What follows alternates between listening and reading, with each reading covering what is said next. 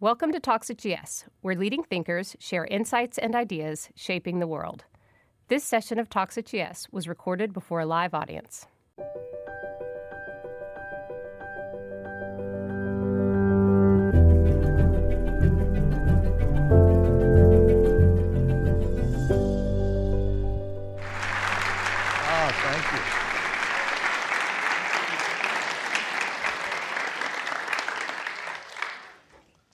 Well, I, I don't mean to steal your thunder, but I'm not used to hearing applause when I come to New York and we're playing the Jets or the Giants.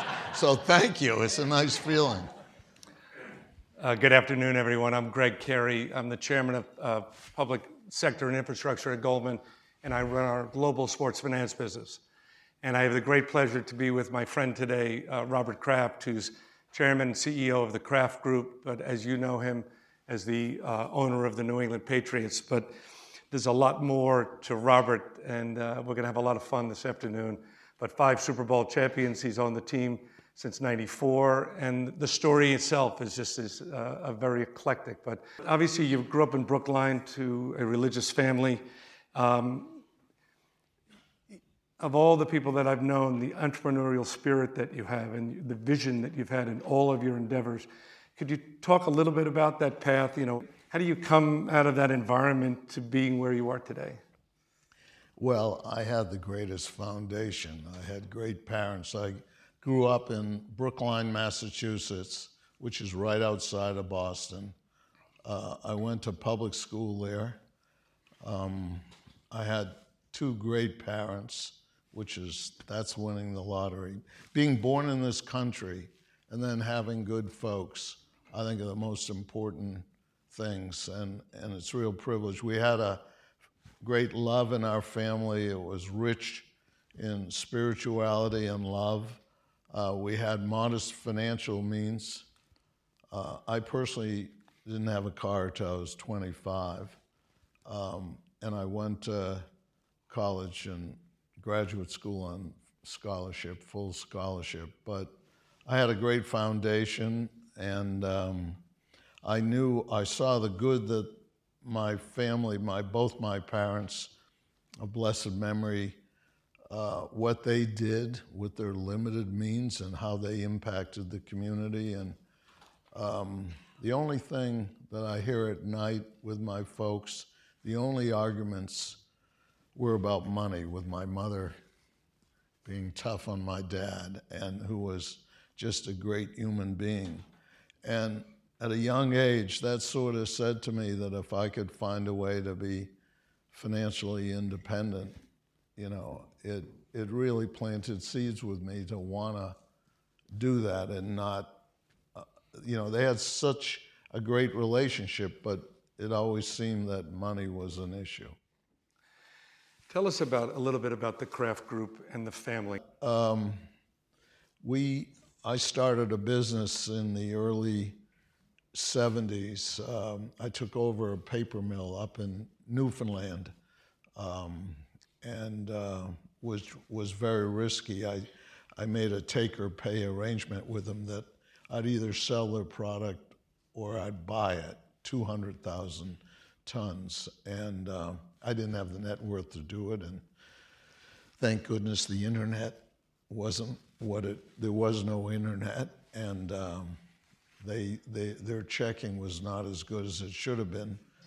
Um, but I got lucky, and, and within six months after I made that commitment and took over this mill, Nixon, President Nixon put in price freezes here, and I had the only new product going from Canada. It could go anywhere in the world. An American companies couldn't do that.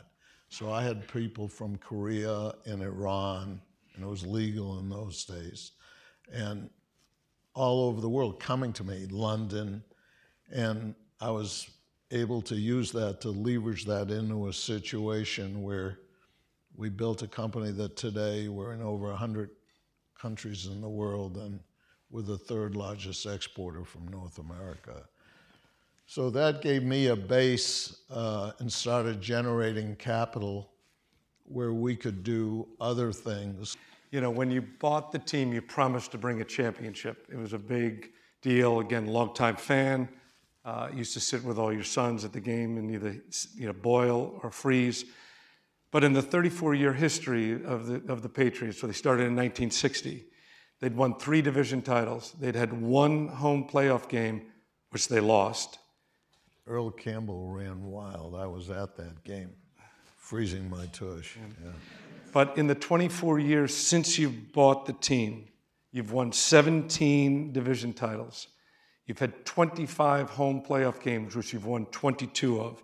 You've had thirteen, you've appeared in thirteen A F C championships. You've won nine of them, and you've won five Super Bowl.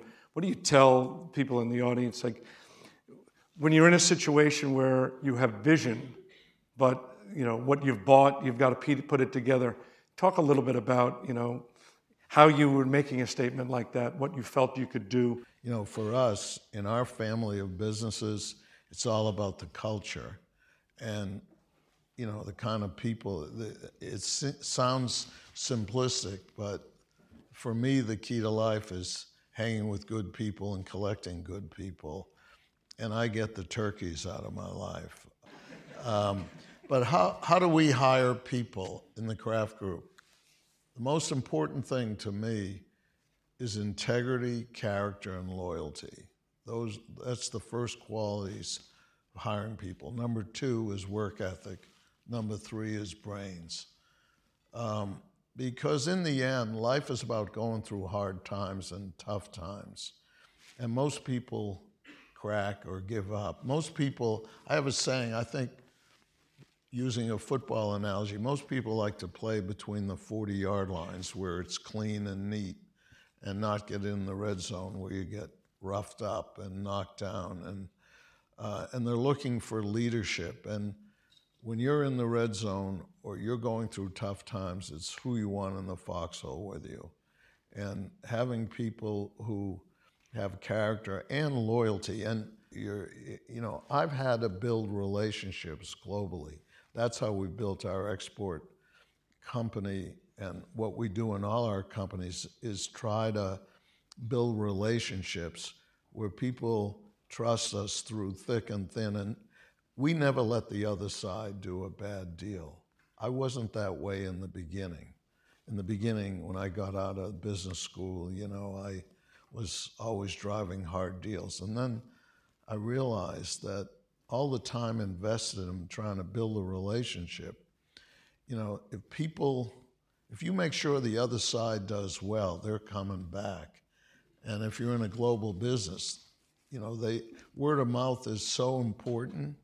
And that's how we've done that, to be honest. And, you know, we're privileged to have Brady and Belichick, and they've been with us for nineteen years, which is really unheard of. And so the way I believe in continuity in personal relationships, business relationships, um, I have a, you know, we're living in a business of free agency, and we have to sell very hard to keep our people with us. And just think, when you have a certain amount of success and you have big egos and how you get everyone to check them at the front door.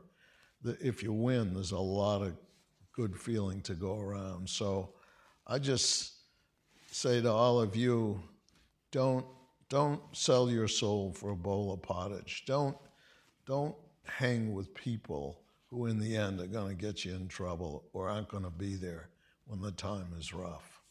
Could you talk a little bit? You mentioned, you know, uh...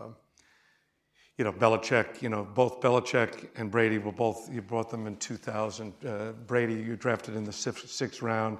You uh, traded, you basically traded for Belichick to the, from the Jets, you know, uh, for a draft choice. You know.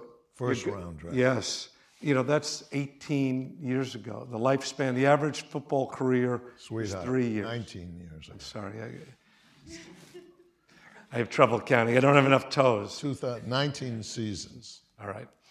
Uh, you're always correcting me. I hope you have enough.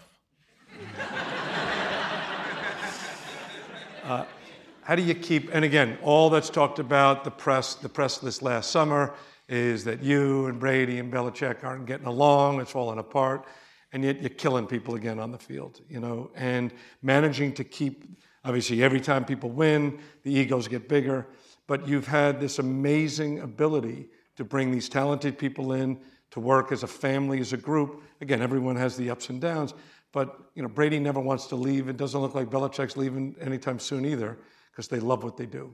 It goes back to building relationships and not being transactional, just transactional. I, you know, it takes someone like Belichick.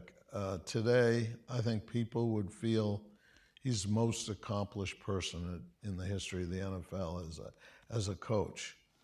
When I hired him, uh, his only previous head coaching job had been five years in Cleveland, where he won about forty-two percent of his games. He had coached five years, and four of the years he had a losing record. And when I hired him, and I, I actually gave the Jets a first-round pick to get him, um, because I had developed a simpatico with him, and I believed he had a unique understanding of the N F L. When I bought the team, we improved. Put in a, there had been a salary cap, which meant every team plays with the same amount of dollars for their personnel. So it meant you needed managers that understood value. And I think Bill is brilliant at not just X's and O's, but he understands the value of a player under our system. And most of the traditional good coaches didn't. And so Any job, any it's the job of any person running something to under, making sure they understand what the key skill set is. But then having continuity is so important, especially in today's world, in our group of companies, but I believe anything. And it's also in a relationship. You know, there are always challenges in every relationship, whether personal or business. And I just have this thing, I never make a change unless I know I have something better to replace it with. And you also, and I have friends who don't operate that way, and especially in public companies, you know, where they have the ninety-day report card.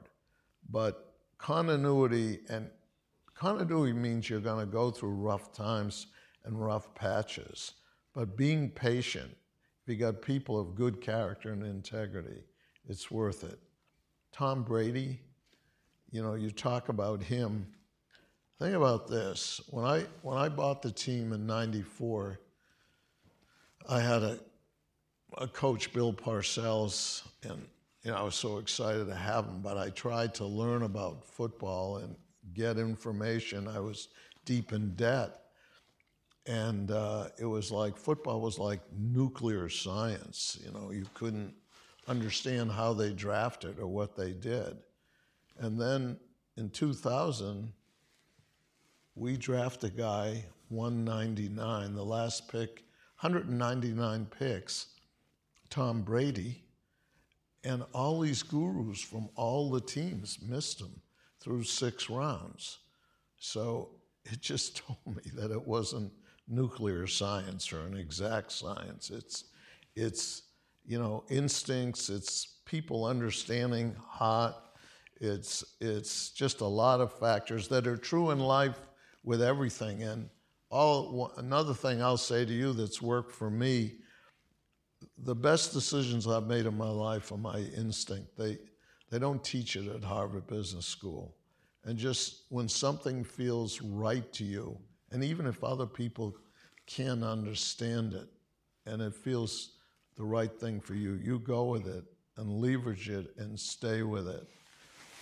And don't be afraid to take big risks as long as your instinct is there. And then if you do and it doesn't work out, keep coming back like the tide. Now, thinking about having fun, you know, what was the, what Super Bowl stands out Uh, to you as the most uh, the most special, and, and why? Well, oh one, you say oh two, it was played February second, oh two, but it was the oh one season. And all of you remember, unfortunately, uh, nine eleven had happened um, right during the season, you know, after the first or second, I guess after the first week, and we postponed things. And for uh, for forty-two years, that was the second Super Bowl we went to.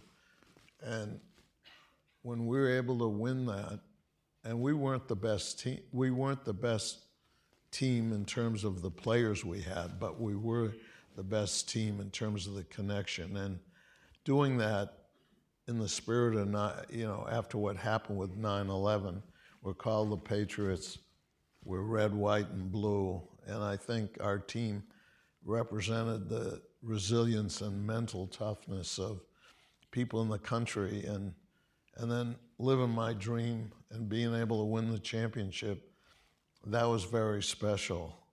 But, you know, then in oh three and oh four, we won back-to-back by three points.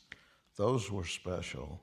And then you think it might never happen again, especially we lost a couple to a team here from New York right at the end. And and they earned it, but it was still um, heartbreaking. And then in fourteen, we have a guy who's working at Popeyes, making eight dollars an hour, and he leaves the job and comes and joins us. And he makes a play at the end of the game, Malcolm Butler, to, you know, the Seattle's right on the goal line, and they throw a pass, he intercepts it. And, you know, I, that was unbelievable. And then a year ago, um, with two minutes to go in the third quarter, we're losing to Atlanta by the score of twenty-eight to three. We had a zero point zero zero four percent chance of winning, ninety-nine point six percent chance to lose, and we won. And what happened, you know, that, so each one is, it's like children, you know. Keep having them. I don't know, that's a long-winded answer, but. It's great. Well, beyond, you know, winning on the field, there's the field itself. And one of the major accomplishments that you had as a franchise was the was the what is now called Gillette Stadium. When, how do you think it was transformation for your business, but also for the league? Well, first of all, we thank this gentleman because we had to build it right during nine eleven when the markets froze. Um, and we had made a decision to uh, uh, build this stadium privately. And we were building it for Foxborough. And you can see I like the color blue. So I had bought Blue Steel, and they, the Canadian company wanted to get paid fifty-six million dollars, and they made me sign a personal guarantee to do it, which I did. Um, because if I didn't do it, we would have lost a year and that in the building of the stadium, and that would have been tough. And the good fortune happened that we wound up winning the Super Bowl, the first one, and this kind gentleman got us the financing, and we got out of it. But I'm proud to say we have the only privately, fully privately financed stadium. And the nice part about it is sport today, you know, I there are two things that makes a sense of community. One is music, and the other is sports teams. And music is sort of ephemeral because you go, you hear, and then you leave. But in our stadium, people used to come two and a half hours before the game.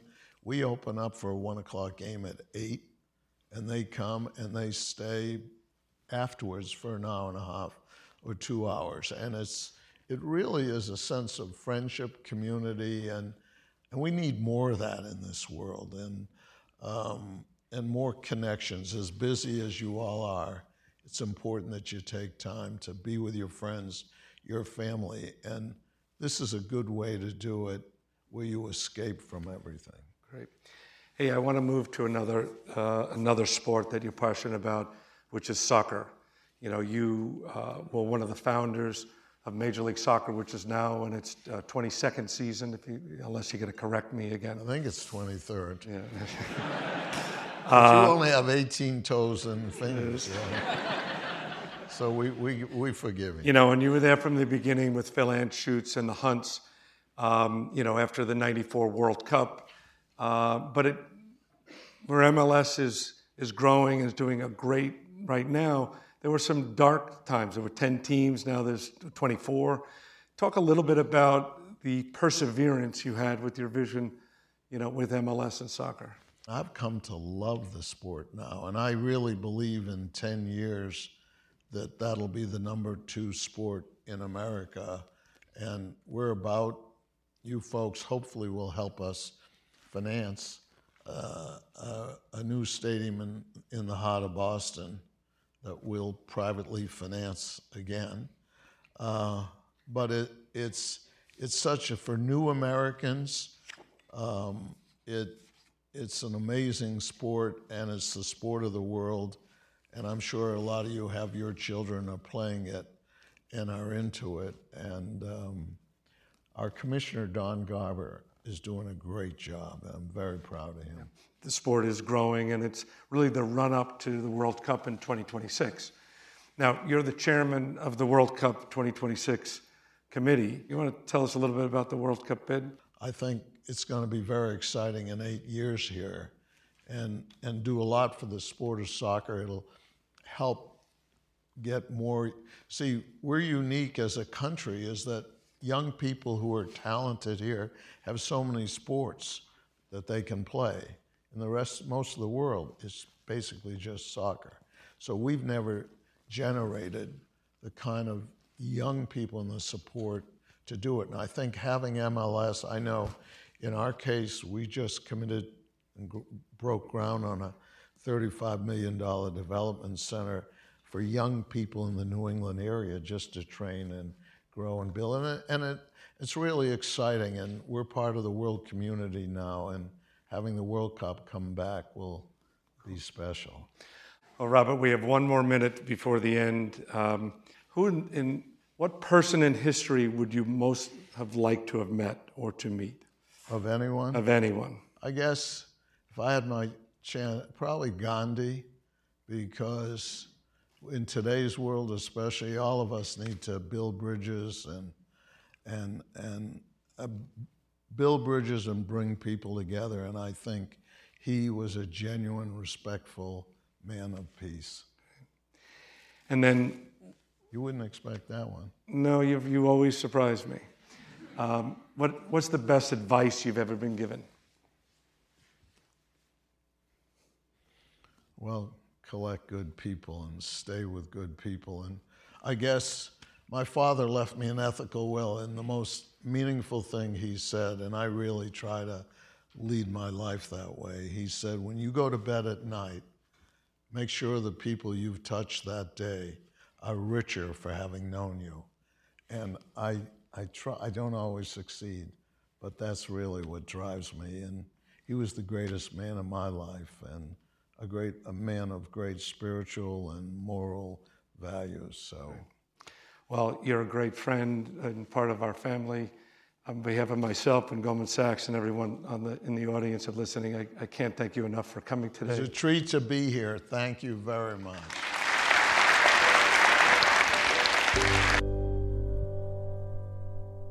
This podcast was recorded on November seventh, twenty eighteen.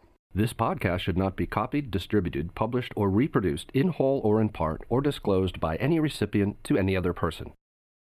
The information contained in this podcast does not constitute a recommendation from any Goldman Sachs entity to the recipient.